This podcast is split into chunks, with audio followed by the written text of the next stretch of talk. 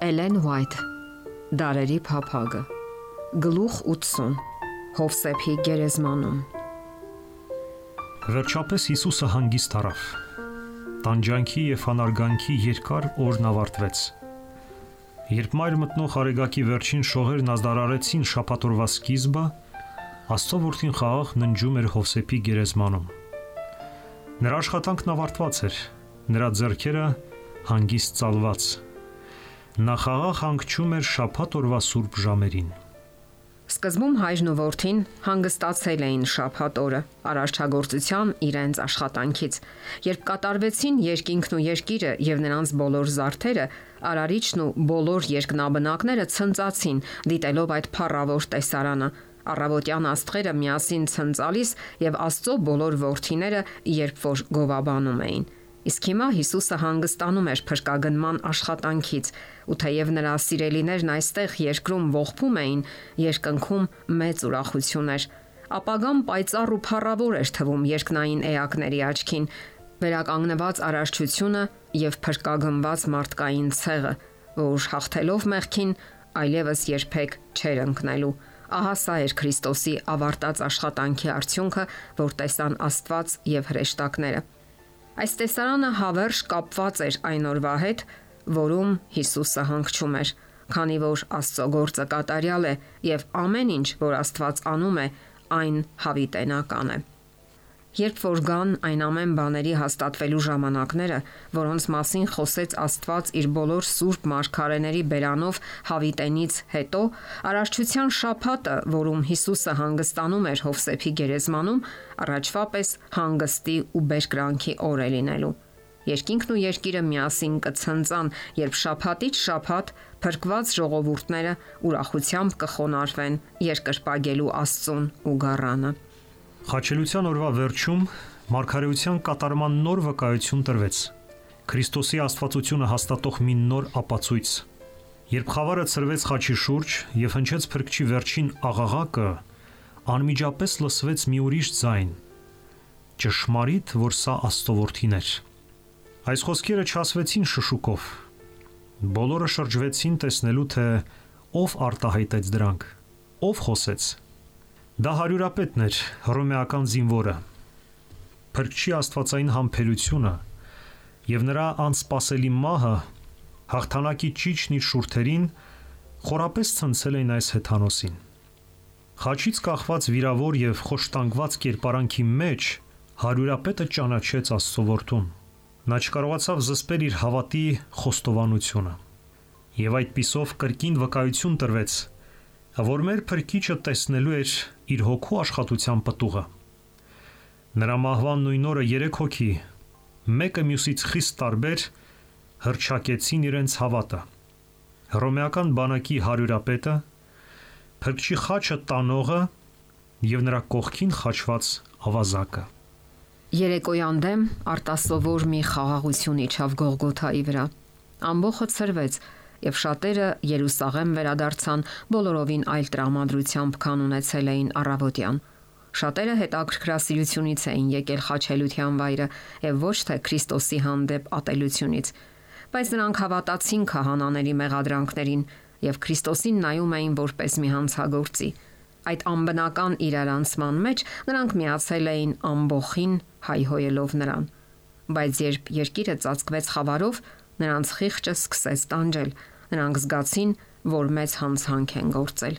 Այդ սոսկալի մթության մեջ ոչ մի ծաղր եւ ոչ մի ծիծաղ չէր լսվում, եւ երբ խավարը ցրվեց, նրանք լուռ ու տագնապած վերադարձան իրենց տները։ Նրանք համոզվել էին, որ քահանաների մեղադրանքները կեղծ են եղել, որ Հիսուսը խափեփա չէր, եւ մի քանի շաբաթ անց, երբ Պետրոսը քարոզեց Պենտեկոստեի օրը, նրանք այն հազարավորների թվում էին, ովքեր հավատացին Քրիստոսին։ Բայց հрья առաջնորդներն ամփոփող մնացին այն իրադարձություններից հետո, որոնց ականատես եղան։ Հիսուսի հանդեպ նրանց ատելությունը բնավ չեր անցել։ Մթությունը, որ իջավ երկրի վրա խաչելության ժամանակ, ավելի թանձր չէր, քան այն խավարը, որն առաջվա պես պաշարել էր քահանաների ու իշխանների միտքը։ Քրիստոսի ծննդյան ժամանակ արևելքում հայտնված աստղը ճանաչելով նրան Մոգիրին առաջնորդել էր դեպի Մսուրը, որտեղ նա ծնվել էր։ Երկնային զորքերը նույնպես ճանաչել էին նրան եւ փառքի օրհներ էին երկել Բեթլեհեմի բլուրների վրա։ Ծովը ճանաչելով նրա ձայնը հնազանդվել էր նրա հրամանին։ Հիվանդությունն ու մահը ճանաչելով նրա իշխանությունը նրան էին հանձնել իրենց զոհին։ Արեգակը ճանաչելով նրան եւ տեսնելով նրա մահվան հոգեվարքը, թաքցրել էր իր լուսավոր դեմքը։ Ժայռերը ճանաչել էին նրան եւ նրա աղաղակից փշրվելով բեկորների էին վերածվել։ Անշունչ բնությունը ճանաչելով Քրիստոսին վկայել էր նրա աստվածությունը, բայց Իսրայելի քահանաներն ու իշխանները չճանաչեցին Աստծո որդուն։ Բայց եւ այնպես քահանաներն ու ազգի առաջնորդները հանգիստ չունեին։ Ճիշտ է, նրանք հասել էին իրենց նպատակին, մահվան մատնելով Քրիստոսին, բայց նրանց ակնկալած հաղթանակի զգացումը չկար։ Նրանք նույնիսկ իրենց թվացial հաղթանակի ժամին տագնապում էին, թե ինչ է կատարվելու հաջորդ պահին։ Նրանք լսել էին գոչյունը. կատարված է։ Հայր, հոգիս քո ձեռքն եմ ավանդում։ Նրանք տեսել էին, թե ինչպես են ժայռերը փշրվում, զգացել էին ավերիչ երկրաշարժը եւ հիմա կորցրել էին իրենց հանգիստը։ Երբ Քրիստոսը կենթանի էր, նրանք նախանձում էին ժողովրդի վրա ունեցած նրա ազդեցության համար։ Բայց հիմա, երբ նա արդեն մեռած էր, ելի նախանձում էին նրան։ Մեռած Քրիստոսից նրանք ավելի շատ, անհամեմատ ավելի շատ էին զարհուրում, քան երբ որ նա կենթանի էր։ Նրանք սարսափում էին այն մտքից, որ ժողովուրդն ուշադրություն կդարձնի խաչելությանը ուղեկցած իրադարձություններին։ Նրանք զարհուրում էին այդ օրվա իրենց արածի հետևանքներից ոչ մի դեպքում նրանք չէին թողնի, որ շափատորը նրա մարմինը մնա խաչի վրա։ Արդեն մոտենում էր շափատը, եւ այդ օրվա սրբությունը կխախտվեր, եթե մեռած մարմինները խաչված մնային։ Այս պատվիրակով հрья մեծավորները խնդրեցին Պիղատոսին արագացնել զոհերի մահը, որպեսի մինչև մայրամուտ նրանց մարմինները հանվեին։ Նրանց պես Պիղատոսը նույնպես չէր ուզում թողնել Հիսուսի մարմինը խաչին։ Երբ նա տվեց իր համաձայնությունը, երկու ավազակների սրունքները փշրեցին նրանց մահն արագացնելու համար։ Բայց Հիսուսն ինչպես պարզվեց, արդեն մեռած էր։ Դաժան զինվորները փապկել են այն բանից, ինչ լսել եւ տեսել են այդ օրը եւ որոշել էին չջարդել նրա սրունքները։ Այդպես Աստծո գառան զոհաբերության ժամանակ կատարվեց Զատկի օրենքը։ Նրանից մինչև առավոտ մի բան չթողնեն եւ նրա ոչ մի ոսկորը չկոտրեն։ Եվ Զատկի բոլոր կանոնների համեմատ ամենայն Քահանաներն ու իշխանները զարմացան, երբ ողջվեց, որ Քրիստոսն արդեն մեռած է։ Մահը խաչի վրա սովորաբար վրա էր հասնում երկարատև տանջանքից հետո եւ հաճախ դժվար էր լինում որոշել, թե որ պահին մեռնողը փչեց շունչը։ Չլսված բան էր, որ ինչ որ մեկը խաչվելուց 6 ժամ հետո մեռնի։ Քահանաները կամեցան համոզվել, որ Հիսուսն իսկապես մեռած է, եւ նրանց առաջարկությամբ զինվորներից մեկն իր գեղարդով խոցեց նրա կողը։ Առաջացած վերքից երկու տարբեր հեղուկներ արյուն ու ջուր հոսեց։ Այս տեսան բոլոր ականատեսները եւ Հովանեսը շատ ճշգրիտ է նկարագրում այդ եղելությունը ասելով. Զինվորներից մեկը գեղարդով նրա կողը խոցեց եւ շուտով արյուն եւ ջուր դուրս եկավ եւ նա ով այս տեսավ վկայեց եւ նրա վկայությունը ճշմարիտ է եւ նա գիտի որ ճշմարիտ է ասում որ դուք հավատաք որովհետեւ այս բաները եղան որ գրվածը կատարվի թե նրա ոսկորը չպիտի փշրվի եւ դարձյալ մեկ ուրիշ գրված կասում է. Մտիկ կտան նրան, ում խոցեցին։ Հարությունից հետո քահանաներն ու իշխանները լուր տարածեցին, թե Քրիստոսը չէր մեռել խաչի վրա, այլ միայն ուշաթափվել էր եւ հետո ուշքի էր եկել։ Հայտարարում էին նաև, թե դա իսկական մարմին չէր մսից եւ ոսկորից, այլ միայն այն մարմնի նմանությունը, որ դրված էր գերեզմանում։ Բայց ռոմեական զինվորների գործողությունը հերքում է այդ հերյուրանքները։ Նրա ոտքերը չէին ջարդել, որովհետև նա արդեն իսկ մեռած էր։ Կանաներին բավարարելու համար խոցեցին նրա կողը։ Եթե նա կենթանի էլ լիներ, ապա այդ հարվածից անմիջապես կմեռներ։ Բայց Գեղարդի հարվածից չէ, եւ ոչ էլ խաչելության ցավից որ Հիսուսը մեռավ։ Աղաղակը, որ մահվան պահին հնչեց մեծ ձայնով, եւ նրա կողից թափված ջուրն ու արյունը վկայում են, որ նա մեռել էր սիրտը պայթելու պատճառով։ Հոգեկան տարապանքն էր պատրել նրա սիրտը նրան սپانեց աշխարհի մեղքը։ Քրիստոսի մահվան հետ մարեցին նաև նրա աշակերտների հույսերը։ Աննկարագրելի էր նրանց վիշտը, երբ նայեցին փրկչի փակված կոպերին եւ խոնարհված գլխին, նրա արնաշաղախ մազերին, խոցված зерքերին ու ոտքերին։ Մինչև վերջին պահը նրանք չէին հավատացել, թե նա կմեռնի, եւ հիմա էլ չէին կարողանում հավատալ, որ նա իրոք մեռած է։ Վշտից ընկճված նրանք չհիշեցին, որ նա իրենց նախազգուշացրել է այդ ամենի մասին։ Նախկինում նրա ասածներից ոչ մի բան հիմա նրանց չէր մխիթարում։ Նրանք տեսնում էին միայն խաչը եւ արյունոտ զոհին։ Ապագան ծածկված էր հուսահատության խավարով։ Նրանց հավատը Հիսուսի հանդեպ մեռել էր, բայց երբեք նրանք այնպես չէին սիրել իրենց Տիրոջը, ինչպես հիմա։ Նախկինում նրանք երբեք այդքան թանկ չէին գնահատել Հիսուսին եւ այդպես խիստ չէին զգացել նրա ներկայության կարիքը։ Նույնիսկ Քրիստոսի մեռած մարմինն էլ շատ թանկ էր նրա աշակերտների համար։ Նրանք ուզում էին պատվով թաղել նրան, բայց չգիտեին թե ինչպես անեն դա։ Հիսուսը դատապարտվել էր հռոմեական կառավարությանը դավաճանելու պատճառով, իսկ մահապատժի ենթարկված այդ կարգի հանցագործների համար հատուկ պատրաստված տեղ կար, որտեղ նրան թաղում էին։ Աշակերտ Հովանեսը Գալիլեացի կանանց հետ մնացել էր խաչի մոտ։ Նրանք չէին կարող թողնել, որ անխիղճ զինվորները հանեն իրենց սիրելի տիրոջ մարմինը եւ թաղեն մի անպատիվ գերեզմանում, բայց եւ չէին կարող խոչընդոտել դրան։ Ոչ մի կերպ հնարավոր չէր շահել հրեա իշխանությունների բարեհաճությունը։ Իսկ Պիղատոսի վրա որևէ ազդեցություն չունեին։ Այս անելանելի դրության մեջ աշակերտներին օգնության հասան Հովսեփ Արիմաթիացին եւ Նիկոդեմոսը։ Այս երկուսն էլ Սինեդրիոնի դատական գերագույն խորհրդի անդամներ էին եւ ծանոթ էին Պիղատոսին։ Երկուսն էլ հարուստ եւ հեղինակավոր անznավորություններ։ Հենց նրանք էլ որոշեցին արժանավայել կերպով թաղել Հիսուսին։ Հովսեփը ամարձակորեն Պիղատոսի մոտ գնաց եւ խնդրեց նրանից Հիսուսի մարմինը։ Պիղատոսը տեղեկացավ, որ Հիսուսն իրոք մեռել է։ Խաչելությանը հաջորդած իրադարձությունների մասին հակասական լուրեր էին հասել նրան, բայց Քրիստոսի մահվան մասին նրան դիտավորյալ կերպով չէին հաղորդել։ Քահանաներն ու իշխանները Պիղատոսին նախազգուշացրել էին, որ Քրիստոսի աշակերտները կարող են խափեություն սարքել նրա մարմնի հարցով։ Ոստի լսելով Հովսեփի խնդրանքը, նա մարդ ուղարկեց հարյուրապետի մոտ, որ հերթապահում էր խաչի կողքին,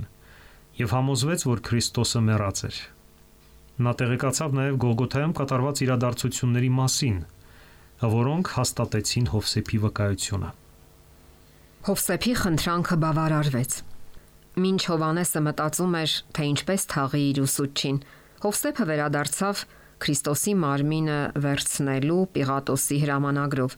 իսկ Նիկոդեմոսը զմուրսի եւ հալվեի մի թանկարժեք խառնուրդ բերեց, մոտ 100 լիտրի չափ, նրա մարմինը օծելու համար։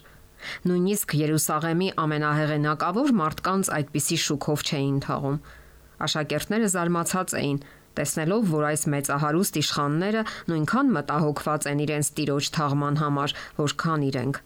Ոչ Հովսեփը, ոչ էլ Նիկոդեմոսը բացահայտ չէին ընդունել փրկչին, քանի դեռ նա կենթանի էր։ Նրանք գիտեին, որ այդ քայլն անելով կհեռացվեն ատյանից եւ հույս ունեին իրենց ազդեցությամբ պաշտպանել Հիսուսին ատյանի խորուրդներում։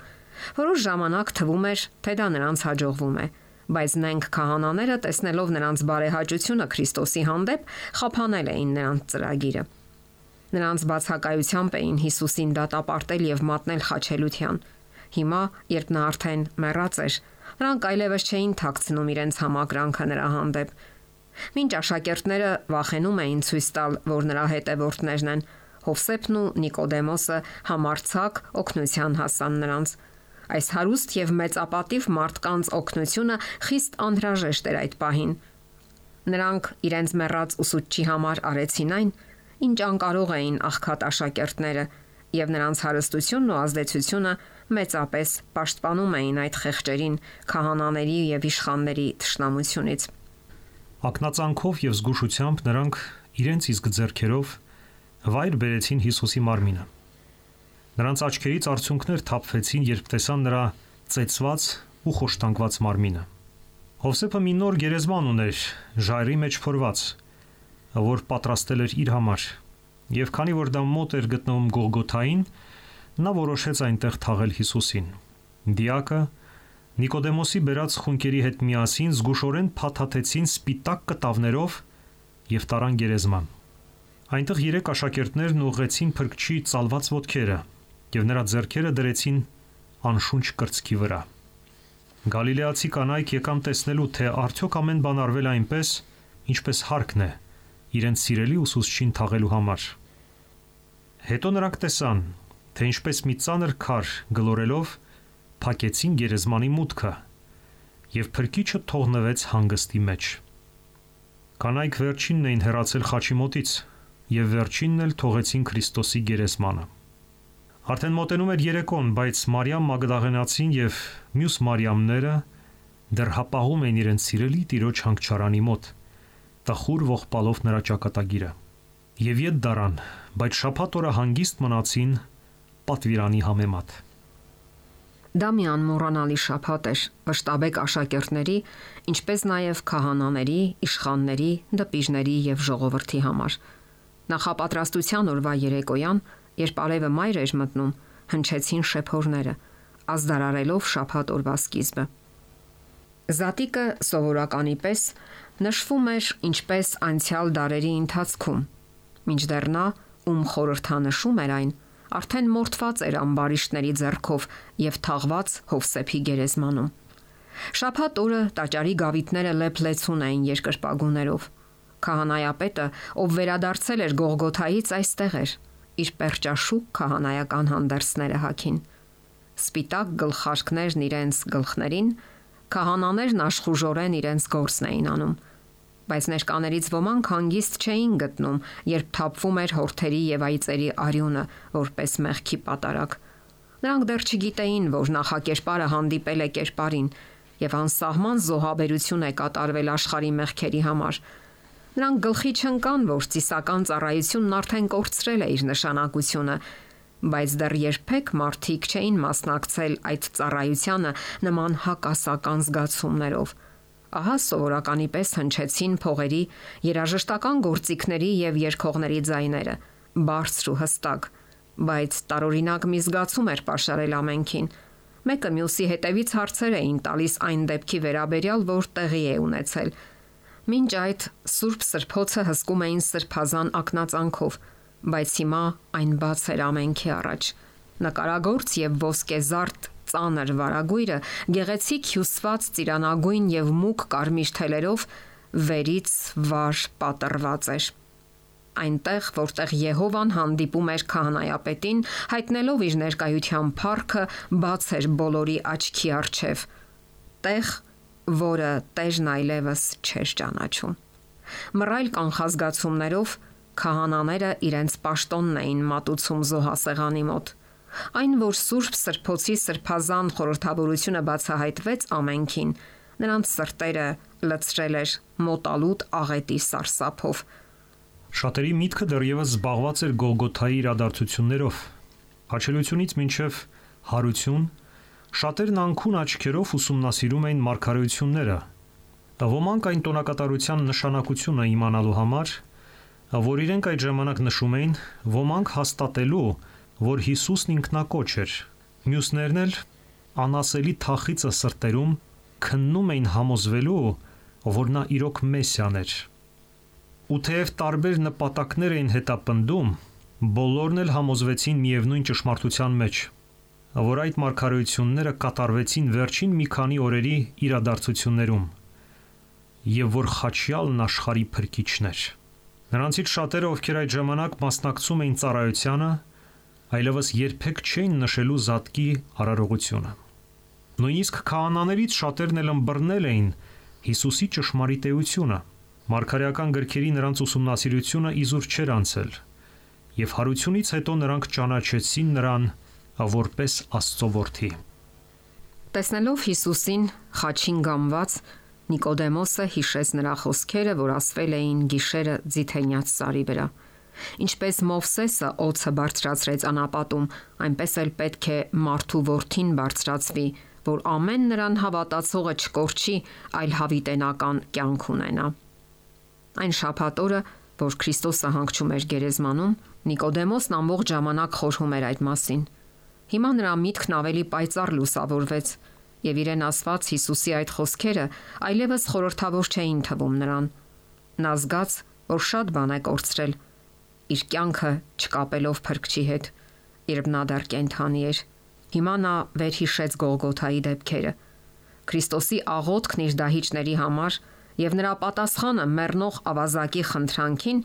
հստակ դիմում էին կրթված խորհրդականի սրտին։ Նա կրկին նայեց տանջվող փրկչին կրկին լսեց վերջին աղաղակը կատարված է, որ հաղթողի կանչ էր հիշեցնում։ Ահա դարձյալ նա տեսավ ցնցվող երկիրը, խավարած երկինքը, պատրված վարագույրն ու ճեղքվող ժայռերը, եւ նրա հավատը ընդմիշտ հաստատվեց։ Նույն իրադարձությունը, որ խորտակեց աշակերտների հույսերը, Հովսեփին եւ Նիկոդեմոսին համոզեց Հիսուսի աստվածության մեջ Նրանց վախը հաղթահարվեց ամուր եւ անսասան հավատով։ Քրիստոսը երբեք այնպես չէր գravel բազմության ուշադրությունը, ինչպես հիմա, երբ դրված էր գերեզմանում։ Սովորականի պես մարդիկ տաճար էին բերել իրենց հիվանդներին ու տարապյալներին, հարցնելով, թե որտեղ է Հիսուսն ազովրեցին։ Շատերը եկել էին հերու երկրներից, տեսնելու նրան, ով բժշկել էր հիվանդներին եւ հարություն տվել մեռածներին։ Ամեն կողմից բացականչում էին, Ուզում ենք տեսնել Քրիստոս բժշկին։ Հենց այդ ժամանակ քահանաները ստուգում էին նրանց, ում կասկածում էին բորոտության մեջ։ Շատերը ստիպված էին լսել, թե ինչպես են բորոտած հայտարարում իրենց ամուսիններին, իրենց կանանց եւ երեխաներին, ովքեր պարտավոր էին թողնել իրենց տներն ու բարեկամներին եւ ողբագին աղաղակելով նախազգուշացնել անցորդներին անմաքուր։ Հիսուսն ազովրեցու կարեկից ձեռքերը որ երբեք չէին հրաժարվում դիպչելով բժշկել զզվելի բորոտացին, ցալված էին նրա անշունչ կրծքի վրա։ Շուրթերը, որ բորոտ մարդու խնդրանքին պատասխանեցին հուսադրող խոսքերով, կամենում եմ, սրբվիր, հիմա լուր էին։ Շատերը դիմել էին քահանայապետներին ու իշխաններին կարեկցանքի եւ օգնության հույսով, բայց իզուր։ Եվ նրանք հուսալով կրկին տեսնել կենթանի Քրիստոսին, համառորեն հարցուփորձ էին անում, որպեսի գտնեն նրան։ Նրանք հեռանալու միտք չունեին, բայց դուրս քշվեցին տաճարի սահմաններից եւ դարպասների մոտ կանգնած պահապան զինվորները հրաման ստացան այլևս ներս չթողնել այն մարդկանց, ովքեր բերում են իրենց հիվանդներին ու մեռնողներին։ Այդ դժբախտները, որ եկել էին փրկչից բժշկվելու հույսով, խիստ հիասթափված էին։ Փողոցներում լսվում էին նրանց ողբագին աղաղակները, Հիվանդները մեռնում էին փափագելով Հիսուսի բուժիչ հպումը։ Զուր էին բժիշկների խորհուրդները։ Ոչ մեկը չուներ նրա զորությունը, ով հանգչում էր Հովսեփի գերեզմանում։ Լսելով տարապյալների ողբն ու վայնասունը, հազարավոր մարդիկ հասկացան, որ մի մեծ լույս է հեռացել աշխարից։ Առանց Քրիստոսի երկիրը մռայլ էր ու խավար։ Նրանցից շատերը, ովքեր աղաղակել էին խաչիր դրան, խաչիր դրան, հիմա գիտակցում էին, թե ինչ ճարիք են բերել իրենց գլխին։ Եվ եթե նա դեռ կենթանի լիներ, ինչպես կբացականչեին մեզ տվեք Հիսուսին։ Երբ ժողովուրդն իմացավ, որ քահանաները մահվան են մատնել նրան, սկսեցին հարցուփորձ անել այդ մասին։ Թեպետ նրա դատավարության մանրամասները աշխատում էին հնարավորին չափ ծածուկ պահել, բայց այն ընթացքում, երբ նա գերեզմանում էր, Նրա անունը հազարավորների շուրթերին էր, եւ ամենուրեք լուրեր էին պատտվում նրա խայտարակ դատավարության, քահանաների ու իշխանների անմարտկային արարքների մասին։ Մտավորականները պահանջում էին, որ քահանաներն ու առաջնորդները բացատրեն 5 կտակարանի մեսիային վերաբերող մարգարեությունները։ Նրանք էլ փորձելով ինչ-որ կեղծիք հորինել, ցնորվածի պես էին իրենց պահում Նրանք չկարողացան բացատրել Քրիստոսի տառապանքներն ու մահը մատնանշող մարգարեությունները եւ շատ հարցատուներ համոզվեցին, որ գրքերում գրվածը կատարվել է։ Վրեժը, որ քահանաներին այնքան քաղցր էր թվում, դառնության վերածվեց նրանց համար։ Նրանք հասկացան, որ ժողովրդի վրթովմունքն են առաջացնում եւ որ նույն մարդիկ, ում իրենք հրահրել էին Հիսուսի դեմ, հիմա սարսափում էին իրենց իսկ խայտարակ գործերից։ Այս մարդկանց քանաները փորձել էին համոզել, որ Հիսուսը խափեփա է, բայց ապարդյուն։ Նրանցից մի քանիսը կանգնած Ղազարոսի գերեզմանի մոտ տեսել էին, թե ինչպես էր մեռածը կենթանացել։ Նրանք սարսափեցին այն մտքից, որ Քրիստոսը կարող է հարություն առնել մեռելներից եւ կրկին հայտնվել իրենց։ Նրանք լսել էին նրան հրճակելիս, որ իշխանություն ունի զոհելու իր կյանքը եւ դարձյալ առնելու այն։ Նրանք հիշեցին, որ նա ասել էր. «Քանդեցեք այս տաճարը եւ 3 օրում կկանգնեցնեմ այն»։ Հուդան նրանց հայտնել էր այն խոսքերը, որ Հիսուսը Երուսաղեմ կատարած իր վերջին ճամփորդության ժամանակ ասել էր աշակերտներին. Ահա վեր ենք ելնում Երուսաղեմ Եվ մարդու որդին կմատնվի քանայեպետներին ու դպիրներին, եւ նրանք կդատապարտեն մահվան եւ կմատնեն հեթանոսներին խայտարակելու, ծեծելու եւ խաչ հանելու։ Եվ երրորդ օրը հարություն կառնի։ Լսելով այս խոսքերը նրանք ծաղրել ու ծիծաղել էին,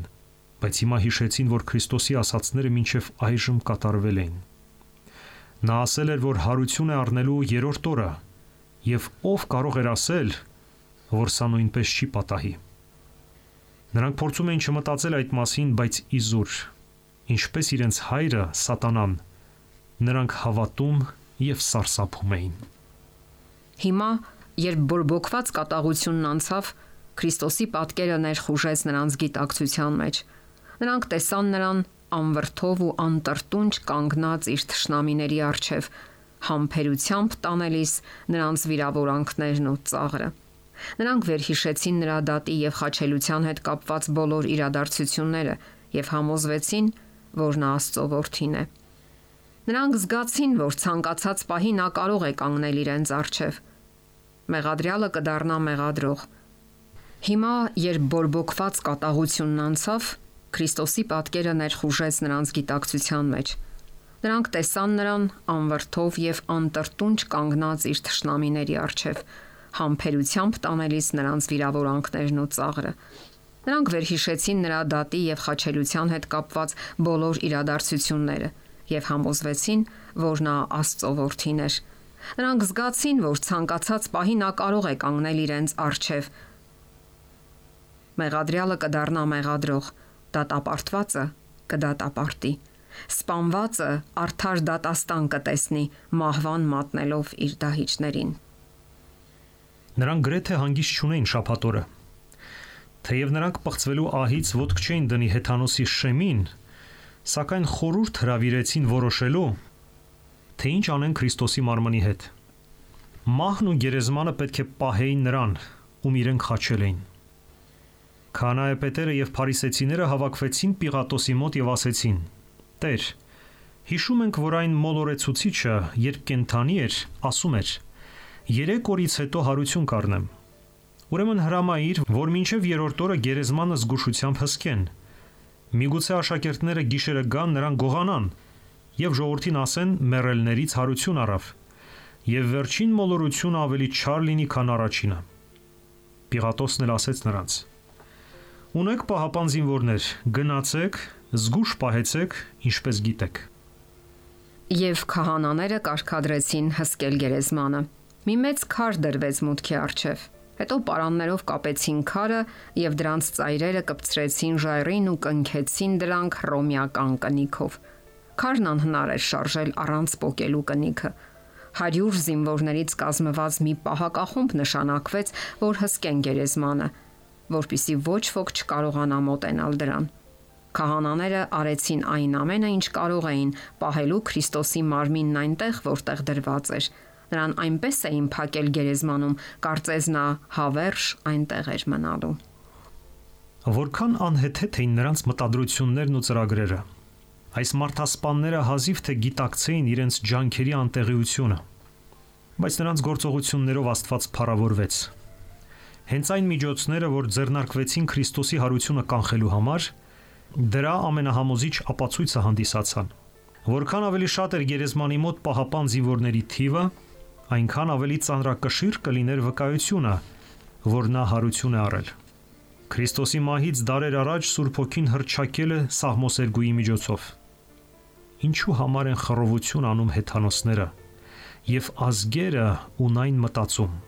Երկրի թակավորները վեր են կենում եւ իշխանները իրար հետ խորուրդ են անում Տիրոջ եւ նրա օցիալի դեմ։ Երկնքում բնակվողը ծիծաղում է։ Տերը ծաղրում է նրանց։ Հռոմեական պահապաններն ու զորքերը անզոր էին գերեզմանում պահելու կյանքի Տիրոջը։ Նրա հարության ժամը մոտենում էր։